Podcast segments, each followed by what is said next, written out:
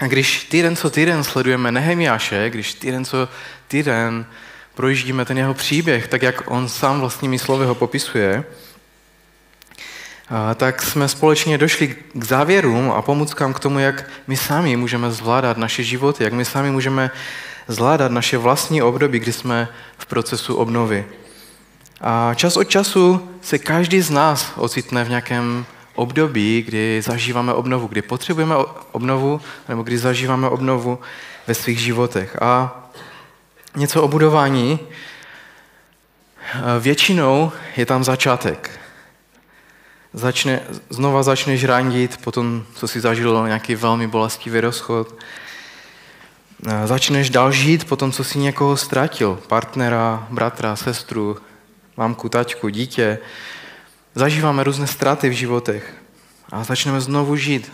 Obnovují se věci v našich životech. A je den, kdy s odvahou uděláš ten první krok eh, dopředu a další a další a začneš se pohybovat směrem k tomu, aby tvůj život znovu, znovu běžel, znovu fungoval. Začneš si možná nastavovat budík o 15 minut dříve každý den, abys se stíšil před Bohem a po, potom, co si dlouhou dobu byl takový jakoby vlažný a vůbec si nečetl Biblii, ani si netrávil čas s Bohem a tak si říkal, chodím v neděli do kácečka a, a tak, tak, tak cítím, že to úplně nestačí, že tady jenom prostě v neděli si poslechnu nějaké slovo a, a to je celý můj život s Bohem. Asi, asi, asi cítíme, že to tak není, že? A, a tak možná začínáme obnovu tím, že, že třeba začneme ten den 15 minut, 20 minut dříve, než jsme stávali běžně a, a čteme nějaké verše a žehnáme ten den. Možná se krátce modlíme. Jednoduše, abychom pozvali Boha do toho našeho dne. Začneš, uděláš ten krok, oddělíš nějaké tiché místo, nějaký čas, stišení. Nebo si sedneš, podíváš se na své finance a řekneš si, to je hruza. Prostě a, a snažíš se je dát do pořádku, děláš si rozpočet nebo něco podobného, rozpočet, který určuje tvým penězům, kde a na co půjdou, namísto toho, aby se zdívil, kde pořád jsou třeba. Nebo děláš něco jiného, ale začneš, uděláš nějaký krok. Často, když začneme, je tam nějaké to počáteční nadšení, když si řekneme, jo, teď jsem se rozhodl pro něco super a, a máme tam, jo, někdy máme i pocit, že Bůh nás k tomu vede a řekneme si, jo, já budu teď poslušný poprvé v životě a půjdu do toho, do toho procesu obnovy a, a něco udělám. A jsme v tom nadšení a na, najednou to nějak i hladce jde, protože to nadšení působí, že i tak jakoby nevidíme nějaké překážky a tak. Někdy se tak jako k tomu nahypujeme, že prostě každý den vstaneme dříve nebo něco podobného, nebo dáme si studenou sprchu, nebo začneme sportovat, nebo já nevím, cokoliv. A, ale, ale po čase, to, to znamená, že to nadšení z toho úvodu úplně vyprchává a mm, není to tak jednoduché. Často máme neuvěřitelné množství energie, kterou vydáme do toho, že začneme tvořit něco nového, pro co jsme se rozhodli. A někdy ta energie vyprchá, necháme se odradit, jsme zklamaní, unavení. A tak to, na co se chci dneska zaměřit, je, že je rozdíl mezi tím začít něco budovat na prvním místě a tím pokračovat v budování. Začít s obnovou a pokračovat v obnově. Co si myslím je, že je mnohem jednodušší začít něco budovat, než v tom pak pokračovat. Eh, vy, kteří jste stavěli nějaký dům, nebo vy, kteří jste se podíleli třeba na stavě toho kacička, tak víte, že je mnohem jednodušší začít a říct si, jo, máme na to vykopat tu díru, ale co potom, že? A potom najednou zjistíte, že nevíte, co, co bude. Že se musíte spolehnout na to, že pokud Bůh neudělá zázrak, tak asi nic nebude, že? A Myslím si, že dát se do pohybu je obecně jednodušší, než zůstat v pohybu. A to je to, co objevujeme i v tom pokračování části, části toho příběhu Nehemiáše, na kterou se dneska zaměříme. Nehemiáš začal projekt nebo proces obnovy a obnovuje hradby v Jeruzalémě. Tady máme obrázek eh, hradeb nebo je to taky obrázek hradu. Nejsou to jeruzalemské hradby, ale je jen obrázek hradeb pro vaši představu. Prostě pevné, kamenné hradby s bránou obrovskou, s nějakou věží. A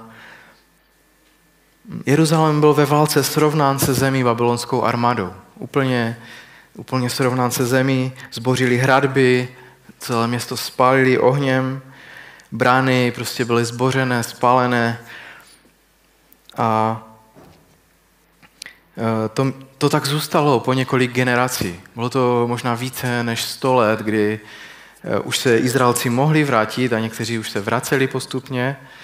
A, mm, ale stejně to město bylo ve stejném stavu. Možná ti, co se vraceli, tak si postupně začali tam opravovat některé svoje e, domy a začali možná kolem domu už jako možná bydleli první v jedné místnosti a potom opravovali další a tak tam nějak žili v těch troskách.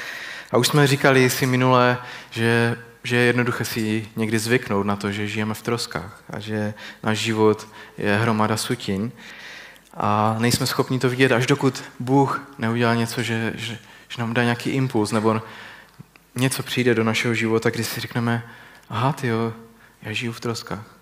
Můj život je v troskách. Kolem mě jsou všude sutiny. Měl bych s tím něco udělat. A když jsem minulý týden procházel tím příběhem, mluvili jsme o, těch různých skupinách lidí, kteří přišli a zapojili se do práce. Měl jsem nějakou zpětnou vazbu a Aňa mi psala, že mastičkař je velmi důležitý. A je to pravda samozřejmě, ale, ale v porovnání třeba se Zlatníkem nebo eh, s nějakýma jinýma lidma, kteří tam stavěli, prostě on tam nedělal mastičky, možná ve volném čase, jo, ale, ale normálně všichni stavěli ty hradby. A, a takže mm, mluvil jsem o těch různých skupinách lidí, rodiny, které budovali zdí kousek od svého domu, cizinci, kteří přišli z jiných měst, eh, ze svých měst, aby budovali hradby Jeruzaléma. Obchodníci, kněží, zlatníci a ti velmi důležití maskýčkáři.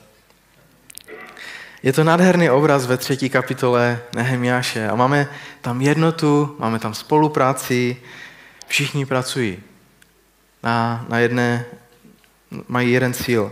A dneska je den, kdy se ta práce téměř zastavila. Dneska budeme mluvit o tom, že to nebylo tak jednoduché pokračovat. A téměř se zdalo, že to skončí tak, jak to začalo. Tak rychle, jak to začalo. Dnešní problém je, že masy lidí vypadalo, že odejdou od budování té zdi. Protože když se Jeruzalém jako město začal obnovovat, ne každému vedoucímu a ne každým okolním vůdcům okolo Jeruzaléma se ta snaha líbila. Vlastně ten jeden chlapek, o kterém mluvíme skoro po každé, takový ten, taková ta postava, taky ten zloun, který prostě vždycky se objeví, když, když se něco děje. A Jmenoval se Sanbalat a na konci třetí kapitoly čteme o něm toto. Nehemiáš 3.33. Jakmile se Sanbalat doslechl, že stavíme hradby, rozněval se, přímo zuřil a začal Židy urážet. Sanbalat byl připravený udělat cokoliv, proto, aby zastavil Nehemiáše a celý ten projekt obnovy hradeb Jeruzaléma.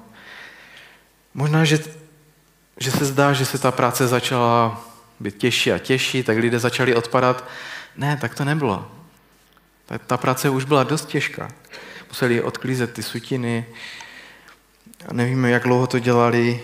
Prostě jenom odklízeli sutiny, než vůbec mohli začít něco budovat. A ta práce už byla dost těžká, jenom se to celé zkomplikovalo. Takže dneska, když Sambalat začne podnikat kroky, aby je zastavil, tak Nehemiáš musí vykročit jako vůdce, jako líder, který jedná a odpovídá na ty útoky, které jim hrozí. Zatím se tam neobjevil, ale, ale doslychá se, že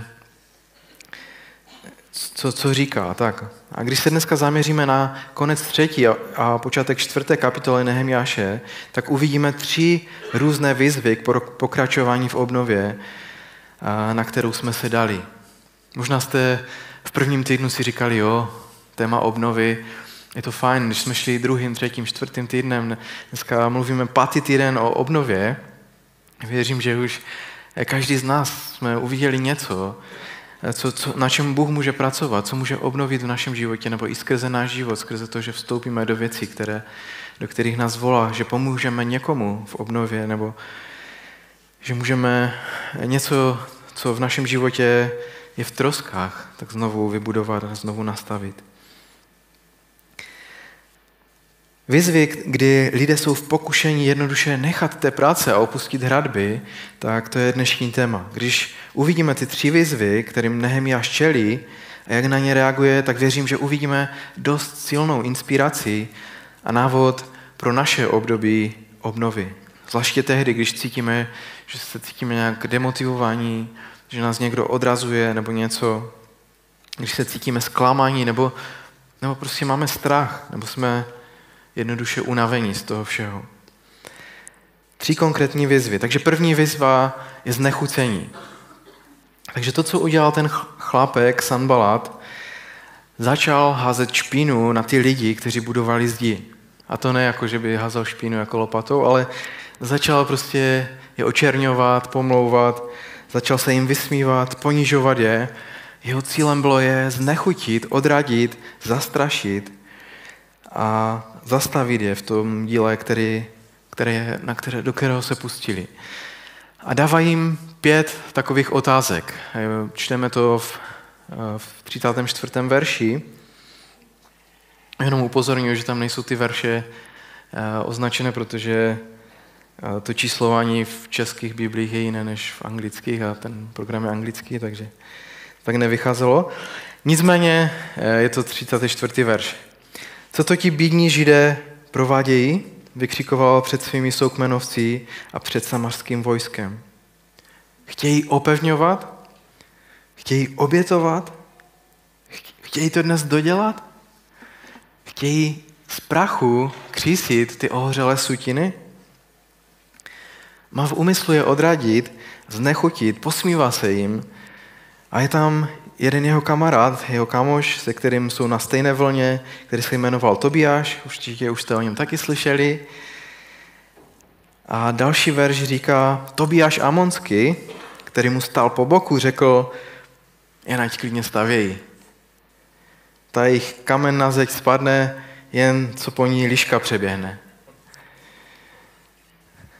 Všechno, co se snaží, je k ničemu, protože jsou úplně neschopní nedokážou to.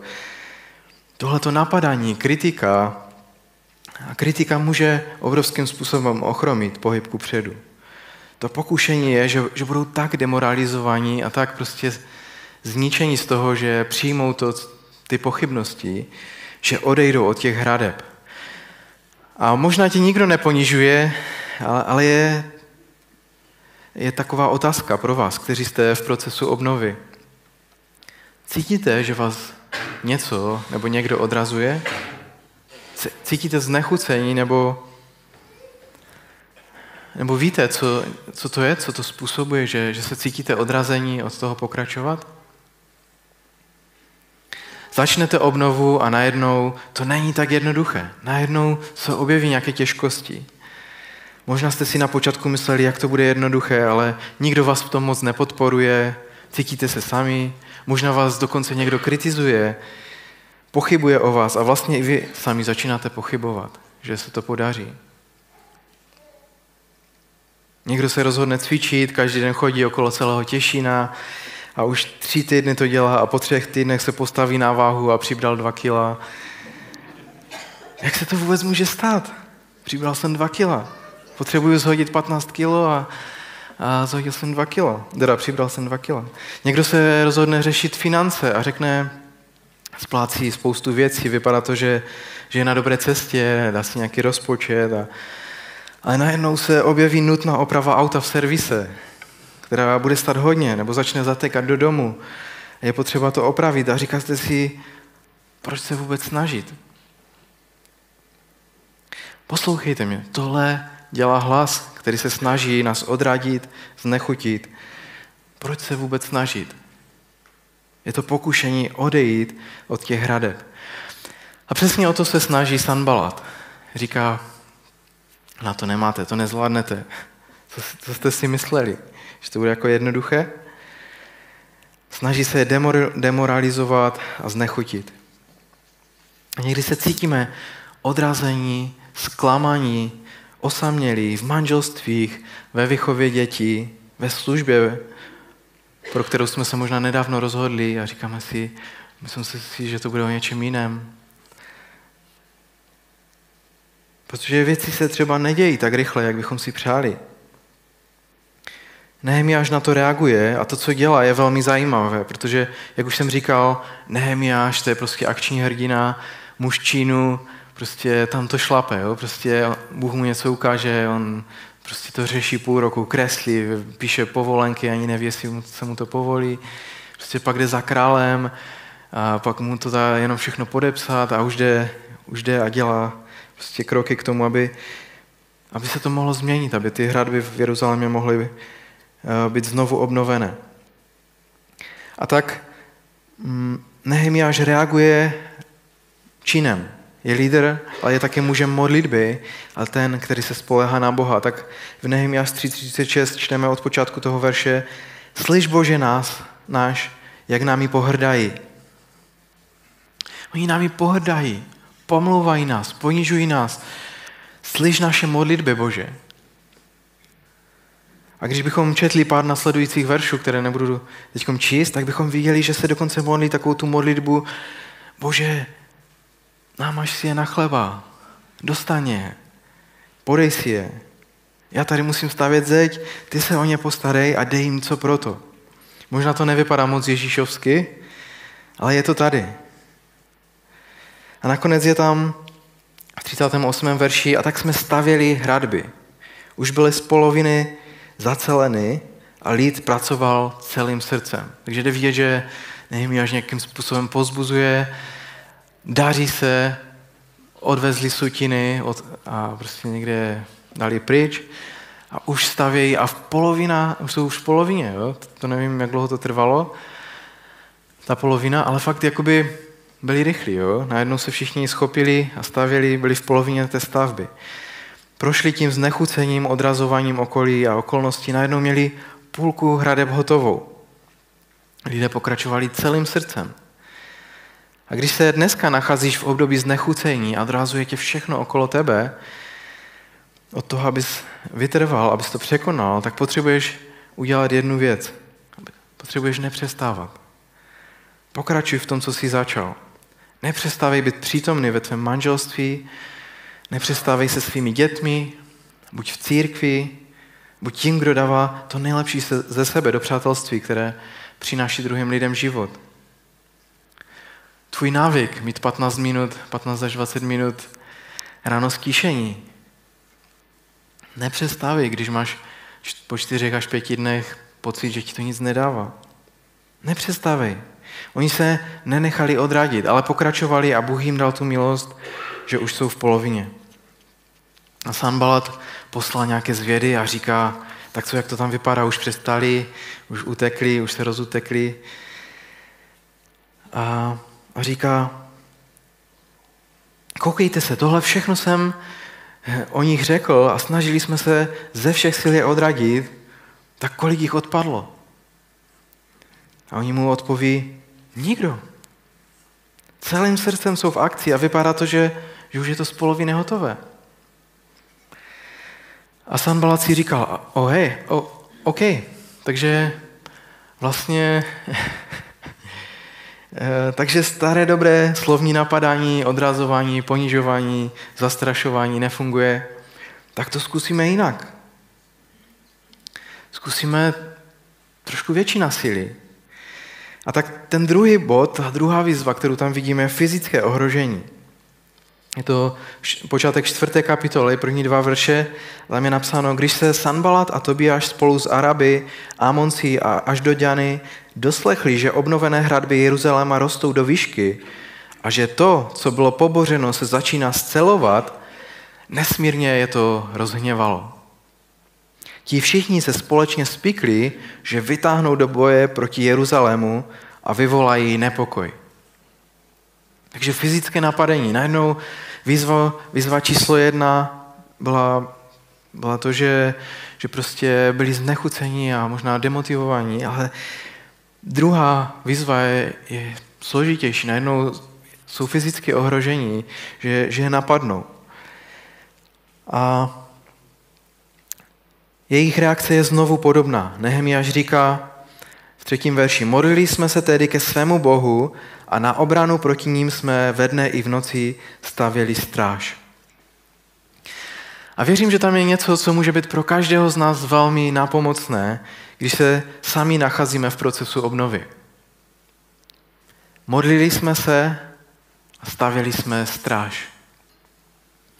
Modlili jsme se a stavili jsme stráž. Je tady závislost na Bohu a na jeho jednání na jedné straně a rozhodnost a akce na druhé straně.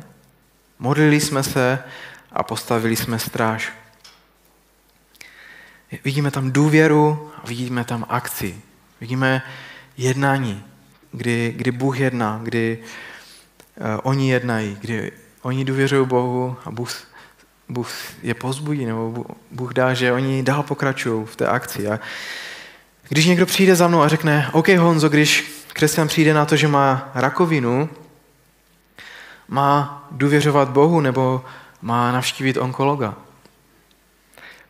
Osobně bych to viděl jako důvěřovat Bohu, zatímco navštíví onkologa. A je to to, co dělali oni. Modlili se a postavili stráž. A jedno nevylučuje druhé. Něk- někteří si to potřebujeme napsat a připomínat si, protože často jako křesťané jsme lidé extrému a někdy to přepalíme na jednu stranu a někdy na druhou. Ale oni vzali, eh, oni se začali modlit a stavěli stráž. Je to o důvěře a akci, o jednání. Boží reakce a naše reakce. Bůh se pohne a my se pohneme. Mnozí z nás se dostaneme na jednu stranu a přitáhneme to na to buď a nebo. Buď sedíme a důvěřujeme Bohu a čekáme, že se něco stane, přijde anděl Gabriel, řekne, už si zdraví. A nebo na druhou stranu možná většina z nás vlítneme do akce, něco uděláme a, pa, a pak po dvou, třech týdnech o tom začneme mluvit s Bohem říkáme, vlastně, jak to je vlastně, jsi v tom se mnou? Jsme buď na jedné nebo na druhé straně a to je pozbuzení pro nás. Důvěřujme, modleme se a udělejme nějaké kroky, podnikněme kroky k tomu, aby se věci mohly pohnout. A možná je člověk, který chce řešit finance, převzít kontrolu nad tím, kolik utrácí a za co a potřebuje přijít k Bohu a říct, Bože, potřebuji, abys mi dal možná ducha spokojenosti, protože si nemyslím, že ho mám, a nejsem moc vděčný, prostě kupuju věci, které nepotřebuju, nemám na to, potřebuju se naučit být spokojený a potřebuju rozstříhat několik kreditek třeba. Důvěra a akce. Pár, který řekne, potřebujeme, aby nám všemohoucí Bůh pomohl si navzájem odpustit. Za věci, které jsme v minulosti řekli a udělali. A kdykoliv se chceme pohnout směrem dopředu, do budoucnosti, tak se objeví překážka, naražíme na minulost. A říkáme, bože, pomoz nám vyřešit naši minulost, abychom se mohli posunout k budoucnosti. A to je tam modlitba, ale pak potřebujeme vyhledat nějaké, nějaké manželské poradce, kteří jsou zralejší, možná starší a moudřejší a pomůžou jim projít tím procesem vyrovnání se z minulosti. Potřebujeme prosit Boha o zásah, ale odpovídajícím praktickým způsobem reagovat jednáním a akcí z naší strany. A věřím, že to je velmi nápomocné, abychom porozuměli tomu, že je potřeba na jedné straně důvěřovat Bohu a vyjádřit to, vyjádřit to v modlitbě a současně udělat konkrétní rozhodný krok z naší strany.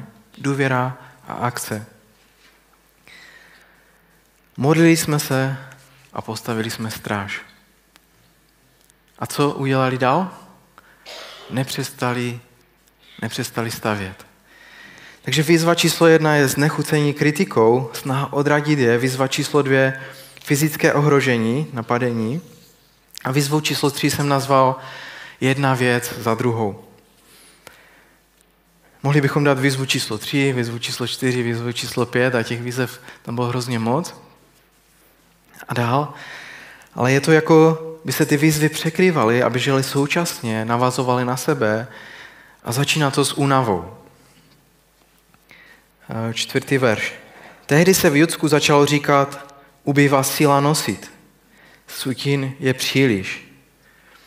Ty hradby nezvládneme postavit. Jsme unavení, jsme vyčerpaní. Byli jsme nadšení, ale přecenili jsme své síly. Přece jenom nejsme úplně stavitelé, přece jenom míchat mastičku je jednodušší. Nepotřebujeme tolik svalu. A, a tak tolik těch sutin nedokážeme odstranit. Je toho na nás příliš. A řeknu vám tajemství, tam nebylo více sutin než na začátku. Byli v polovině stavby. A, a je, to, je to o tom, že začnete odstraňovat sutiny a děláte to několik týdnů a po té době se vám zdá, že hromada sutin je pořád stejně velká. Nezdá se, že by, že by se to posunulo aspoň o kousíček a jsou vyčerpaní, jsou unavení, bylo to hrozně moc práce. Často, když se zapojíme do dobré věci, tak přijde únava a cítíme někde vyčerpání. Cítíme to, že, že je to těžké, že, že nás to něco stojí, že musíme něco obětovat. Studenti jsou pravidelně vyčerpání v pololetí a ještě zbývá další půl rok, že? A říkají si, ty, to je šílené. Jsou tady nějací rodiče, kteří máte doma malé děti, předškoláky nebo děti na základní škole, na prvním stupni. Můžete zvednout ruku? Někteří, někteří z vás. Navazu, navazující otázka. Je někdo z vás z toho unavený? Blbá otázka, že? Přemýšlel jsem nad tím dlouho. Víte, proč jste unavení? Protože to je unavné a vyčerpávající. Je to rozdíl mezi představou o dětech a mezi skutečnými dětmi. Jste unavení prací, možná někdy na svém manželství a říkáte si, už 15 let je furt stejný nebo stejná. Pořád se neposouváme.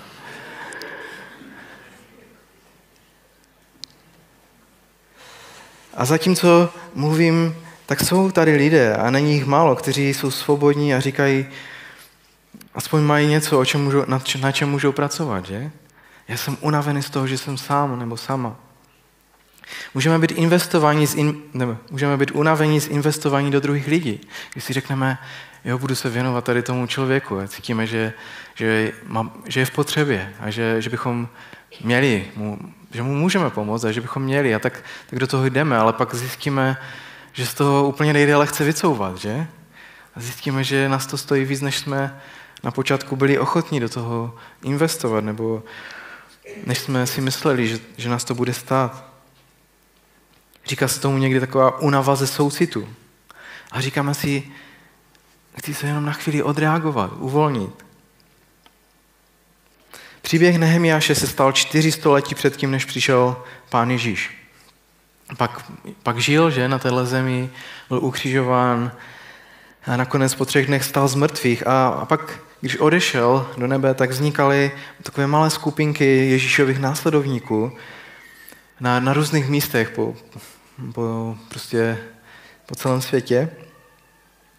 A potřebovali povzbuzení, potřebovali nějaké, aby, aby drželi ten směr. A když začali být unavení, tak jedny, eh, Víme o tom, že Pavel, apoštol Pavel psal nějaké instrukce, nějaké dopisy těm lidem, nebo těm církvím, těm skupinám těch Ježíšových následovníků. A i, jiní apoštolové psali takové dopisy a pozbuzovali je. A jeden takový dopis, eh, který byl poslán Ježíšovým lidem v tehdejší Galacii, je, čteme o tom v Galackém 6.9 a tam mm, je apoštol Pavel pozbuzuje a říká, v činění dobrá neochabujme. Nezemdlíme-li, budeme ve svůj čas žnout. A říká jim, těm, těm křesťanům tam říká, nevzdávejme to. Má to cenu, má to smysl, neochabujte, nenechte se odradit tím, že, že jste vyčerpaní a unavení. protože ve svůj čas budete sklízet úrodu. A co, no, to, co na tom nesnáším, je, že, že tam je znova taková ta farmářská zemědělská ilustrace, což znamená, že něco zasadíte a pak čekáte, že? A pak je potřeba voda, vyroste plevel a máte žeň až někdy čtyři měsíce později, nebo prostě později, že? Kdyby to byl nějaký lovecký obraz, prostě jdete, střelíte jelena a večer máte prostě večeři, a tak prostě by to bylo jednodušší, že? My bychom si tak přáli, že by věci tak, tak jednoduše fungovaly, že... A, ale tady vidíme ten obraz, něco zasadíte a máte večeři čtyři měsíce později. A tak v činění dobrá neochabujme, nezemdlíme-li, budeme ve svůj čas žnout. A myslím si, že když jsme demotivováni, sklíčení, unavení, prostě vezměme sílu, kterou máme, to málo, a pokračujme. Prosme Boha o novou sílu, prosme Boha o trpělivost lásku, když jsme vypráhli a bez síly, když, když nám připadá, že to, co jsme měli na počátku a tu, tu lásku, kterou jsme rozdávali všem okolo, tak najednou už nikoho nemáme rádi. A všichni nás štvou. Ale potřebujeme se modlit, aby Bůh znovu nás naplnil a řekl, prostě dodal nám sílu v tom, v tom jak, do čeho nás povolal, abychom dělali. Nezemdlíme-li, budeme ve svůj čas žnout. A není to jenom o vyčerpání, je to jedna věc za druhou. A vidíme to tím vyjádřením ve verši 5. Tam je napsáno, naši nepřátelé si říkali, než si něčeho všimnou, než se rozhlédnou, vpadneme mezi ně, pobijeme je a dílo se zastaví. Nechtěli se s tím úplně mazlit, ale, ale neměli úplně odvahu to udělat tak jakoby jako veřejně. Jo. Chtěli, aby to bylo v utajení. A pravda je, že to neuvidí dokončené, to, to své plány. Nestane se to. Oni říkají, musíme je překvapit, nevšimnou si toho, jen, jen je tam prostě vpadneme a začneme na ně v momentě překvapení útočit. Nebudou se bránit, protože to nebudou čekat, ta obnova selže, skončí. A, ale v dalším verši čteme, stalo se, když přišli judejci, kteří bydleli blízko nich, že nám desetkrát řekli, ze všech míst, kam se obrátíte, táhnou proti nám. To znamená, když bychom si dali mapu Izraele, tak ze všech míst, které byly okolo, tak všichni najednou se chystali, že, že na ně vpadnou. Tak to je až do dneška, že v podstatě. Ze všech míst kolem Izraele všichni se chystají, eh, že tam vpadnou, dokonce někteří tajně tam vpadnou potom. Běžme pryč a běžme, běžme od toho projektu, protože odkudkoliv nám hrozí nebezpečí, můžou nás napadnout, co, o co se tady snažíme. Vždyť vlastně to nemá smysl. Ze všech míst, kam se obrátíte, tahnou proti nám. A myslím si, že pro Nehemiáše to byl vážný problém, krize v té jeho pozici vedoucího. Najednou se mu to jakoby začalo sypat pod rukama, protože ta realita byla dost drsná. A věřím zároveň, že nejkřešší a nejzranitelnější moment v celém tom procesu obnovy byl právě tady. A to, co tady Nehemiašovi hrozí, je, že mnozí lidé můžou začít masivně opouštět tu práci na obnově jeruzalemských hradeb. Lidé mohli říct, potřebuju hlavně ochránit svoji rodinu, svoje děti a, a vlastně my ani nejsme z Jeruzaléma. Tak co tady děláme, že? Pojďme radši utečme, zachráníme se. A Nehemiáš potřeboval rychle něco udělat a je, je to jedna věc za druhou. Pamatujte, jsou vyčerpaní, je tam hrozba fyzického napadení a je tam ještě další bonus ve formě zoufalství. Co Nehemiáš udělá? Odpovídá dvěmi způsoby a říká odpověď číslo jedna, tehdy jsem postavil muže na nejnižších místech za hradbami, na otevřených místech, postavil jsem lid podle čeledí z jejich mečí, oštěpy a luky.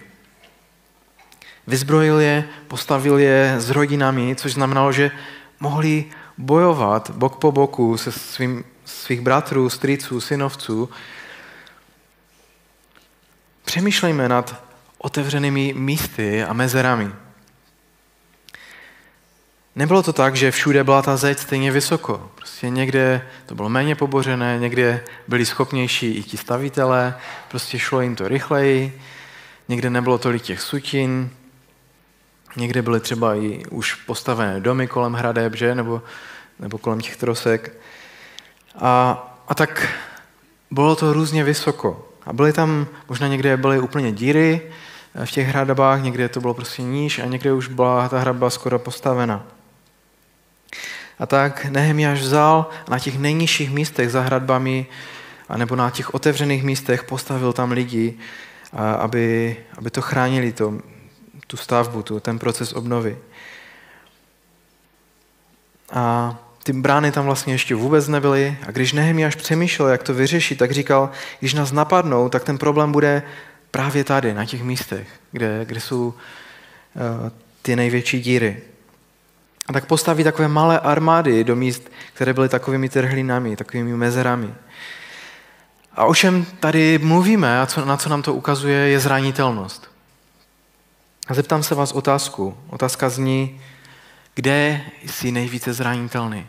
Kde jsi nejvíce zranitelná? Ve svém procesu obnovy, kde, kde jsi nejvíce zranitelný během útoku?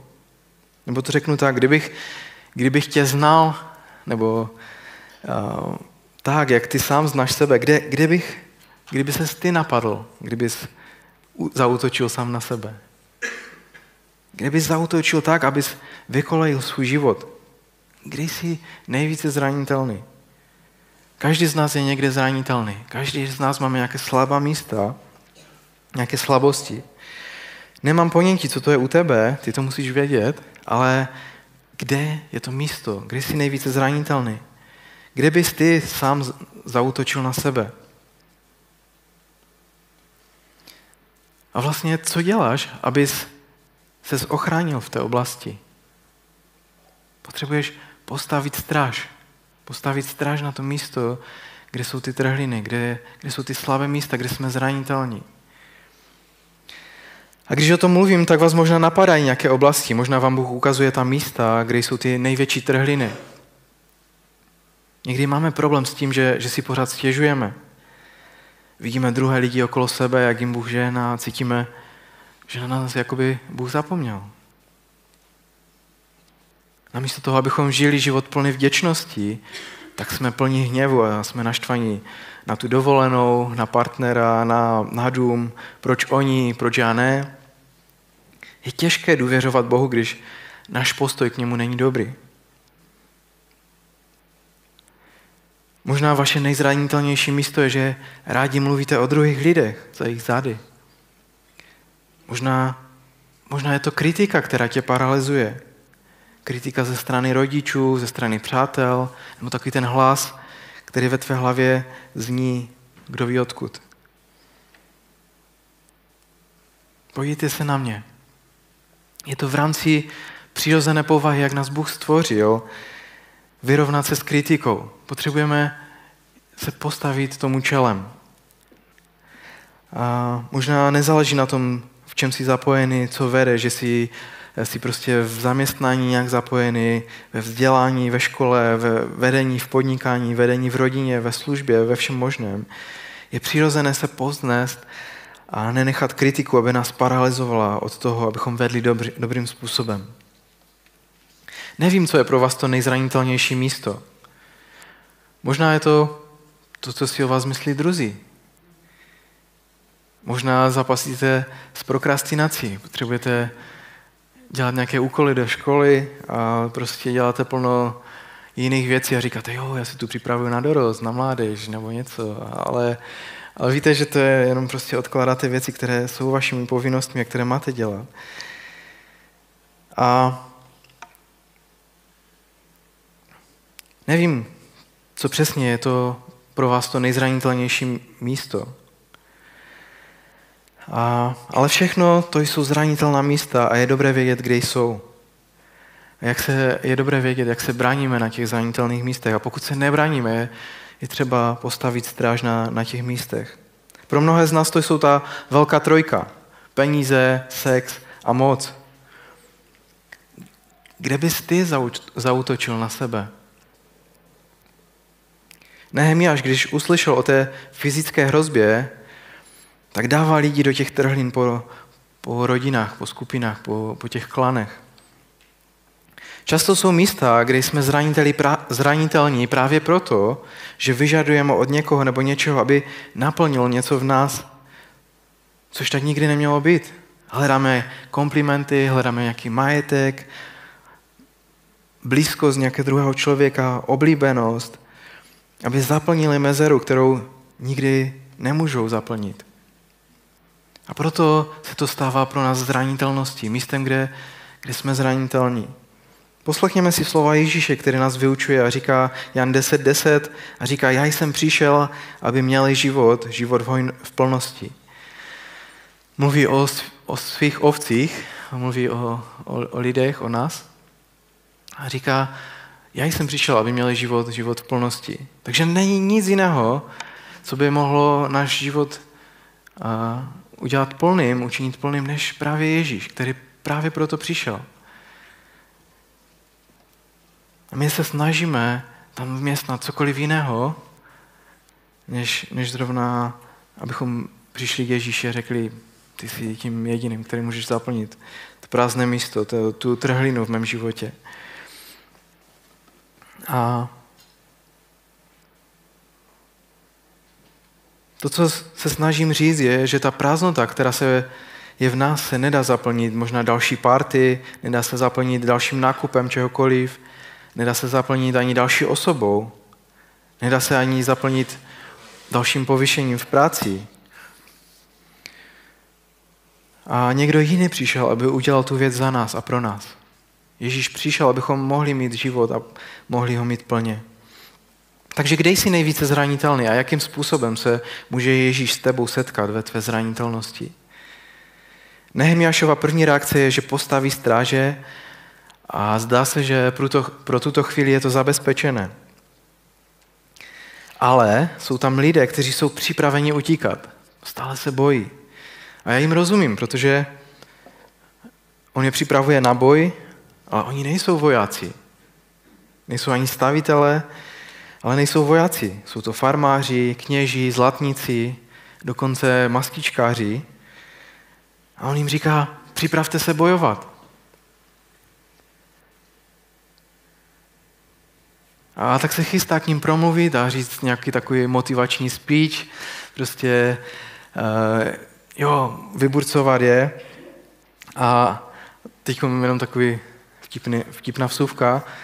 Archeologové se snažili přijít na to, jak Nehemiáš vypadal a po staletí nemohli na to přijít a až se našla tahle ta fotka, můžeme to tam dát? ne, Nehemiáš k ním promluví jako statečné srdce. To, to je Mel Gibson z toho filmu Statečné srdce, jestli to znáte. A on prostě najednou se snaží je vyburcovat, namotivovat a prostě dá ten prostě motivační uh, promluvu k ním, k tomu národu a k těm všem, kteří jsou tak demotivovaní a vystrašení. A je tam odpověď číslo dvě. A říká, nebojte se jich. Pamatujte na pána velikého a hrozného. Bojujte za své bratry, syny a dcery, za své ženy a za své domy. Vy, kteří jste připraveni utíkat, vy všichni, poslouchejte mě. Potřebuji vás připravit na boj. Pamatujte na pána. A znova je tam ta důvěra. Znova je obrov. Pamatujte na pána, velikého a hrozného. Buďte připraveni bojovat za své děti, za své ženy a za své domy. Zajímavé, že Nehemiáš nepozbuzuje, aby bojovali za sebe, že? Aby se bránili sami sebe. Protože se můžeme zachránit tím, že utečeme a schováme se někde, ale nemůžeme tím způsobem zachránit nikoho jiného. A tak chci vás pozbudit, že někdy uděláte ty nej, nejodvážnější věci, když bojujete za někoho druhého. Je, je taky možnost, že budete ti nejsobečtější, když budete bojovat jenom za sebe a ne za nikoho jiného. A tak kritická otázka z té Nehemiášovy motivační promluvy je, za koho bojuješ? Ne s kým bojuješ, ale za koho bojuješ? A jestli připomínám tuhle tu otázku stále znovu a znovu, není to jen o mně. Žít život blízko Bohu není to jenom o mně. Za koho bojuješ? Máš děti, máš vnuky, synovce, neteře. Tvé zdraví není jenom o tobě. To, jaký máš vztah k druhým, s druhými lidmi, to, jak jsi blízko Bohu, není jen o tobě. Jsou životy, které jsou možná někdy ukotvené, upevněné věrnou tetou, věrnou, věrným strejdou, věrným otcem, matkou, bratrem, sestrou. Nebo někdy máte přátele. Mám tam takovou fotku, přátelé. Mi zrovna tento týden poslal Honza Konečný. Před 12 lety jsme se potkali na svatbě. Máte někdy přátelé a, a není to jenom o vás. Není to jenom vaše zodpovědnost za to, jak, jak žijete, jak, jakým způsobem jednáte, jak, jak se chováte k druhým lidem. Není to jenom o, o vás. A tak pokračujeme. Pokračujete ve stavbě, pokračujete v obnově, obnově a Bůh vám ukázal něco. Udělali jste první krok a další a další a není to tak jednoduché. Ale výzva je, pokračujte. Nenechte se odradit, nenechte se zastrašit. Postupujte krok po kroku. Možná pokračujte kvůli těm třetíákům, kteří sedí ve vaší třídě a které vyučujete. Buďte plní života pro pacienty, o které se staráte, ať už jste doktor nebo zdravotní sestra. Nebo klienti, zákazníci jsou v zoufalé potřebě mít kolem sebe někoho, kdo je reálným křesťanem, kdo si na něj jenom nehraje, kdo není povrchní, kdo se o ně doopravdy zajímá. Nejenom, že to předstírá, ale je to realita. A tak vidíme v tom příběhu dál, že ten boj nepřišel. Útok nepřišel. Bylo to závislé na tom, aby to bylo tajně. A když přišli ti zvědové znovu, tak najednou vidí, jak jsou všichni vyzbrojeni po zuby. V jedné ruce meč, v druhé prostě lopata nebo něco. A prostě fungovali, prostě stavěli a tak házeli tam tu maltu. Někteří byli v těch trhlinách a nestavěli, ale, ale většina stavěli a, a přitom byli ozbrojeni. A je tam napsána skvělá zpráva v devátém verši. Když se naši nepřátelé dozvěděli, že o jejich plánech víme a že je Bůh zmařil, mohli jsme se všichni vrátit ke hradbám, každý ke svému dílu. Hustá zpráva, že? Najednou vidí, že všichni se mohli vrátit ke hradbám. Ale, ale neudělali to. Polovina lidí pracovala, polovina lidí byli ve zbraní a hlídali, ale pokračovali dál v obnově. V 15. verši je napsáno, pracovali jsme tedy na díle a polovina třímala kopí od svítání až do, dokud nevyšly hvězdy. Zdá se, že to byly fakt dlouhé dny.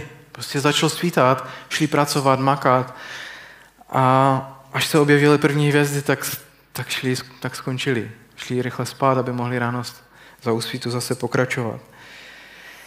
A příští víkend skončíme tuhle tu sérii a uvidíme tu práci dokončenou. Ale dneska je to připomínka toho, že to, že to není jednoduché. Začít obnovu, začít něco budovat, je mnohem jednodušší, než vytrvat a pokračovat po cestě, kterou se zvydal. A tak nenech, aby dnešek nebo zítřek byl den, kdy to skončíš. A tak jak Pavel říká, v činění dobra neochabujme, nezemdlíme-li, budeme ve svůj čas žnout. Mm, pojďme, pojďme teď povstat a, a budeme se krátce modlit a pak budeme ještě chválit Boha. Ale chci vás pozbudit, pokud jste v procesu obnovy, pokud vidíte, jo, já jsem možná na počátku téhle série se pro něco rozhodl, ale, ale není to tak, jak jsem si myslel, není to tak jednoduché. Cítíte se demotivovaní, zastrašení, je to možná těžké, chci vás pozbudit, abyste vytrvali, abyste pokračovali. V činění dobra neochabujme. Nezemdlíme-li, budeme ve svůj čas žnout. Tak drahý Bože, já ti děkuji za to, že můžeme dneska tady stát, že můžeme stále procházet tenhle ten příběh Nehemiáše, který je hrozně motivační, který, který, můžeme, který nás může hrozně moc pozbudit a tě prosím o to, aby jsme z toho mohli načerpat co nejvíce, abychom mohli vidět do, do svých životů to pozbuzení k obnově, k tomu, abychom začali budovat věci, které jsou dobré. A věřím, že ty dáš vzrůst, že ty dáš výsledek, že ty dáš to, že to přinese ovoce, že budeme žnout v ten uh, svůj čas. A taky prosím za každého, kdo je na tomto místě, zažívá těžké věci a možná se jsou různé věci, které jsou trhlínami v našich životech a tak se tak je prosím o to, abychom pozvali do těch míst tebe, který, který jsi přišel, abychom mohli mít život v plnosti. Abychom ten život mohli mít plný, plný tebe, plný tvojich záměrů, dobrých věcí, které ty nám dáváš, pane. Tak se modlím o to, pane, dej nám odvahu, ať nestracíme sílu v tom, v tom boji v, té, v tom úsilí. Buď vyvýšený, pane, v našich životech a skrze naše životy, pane. Amen.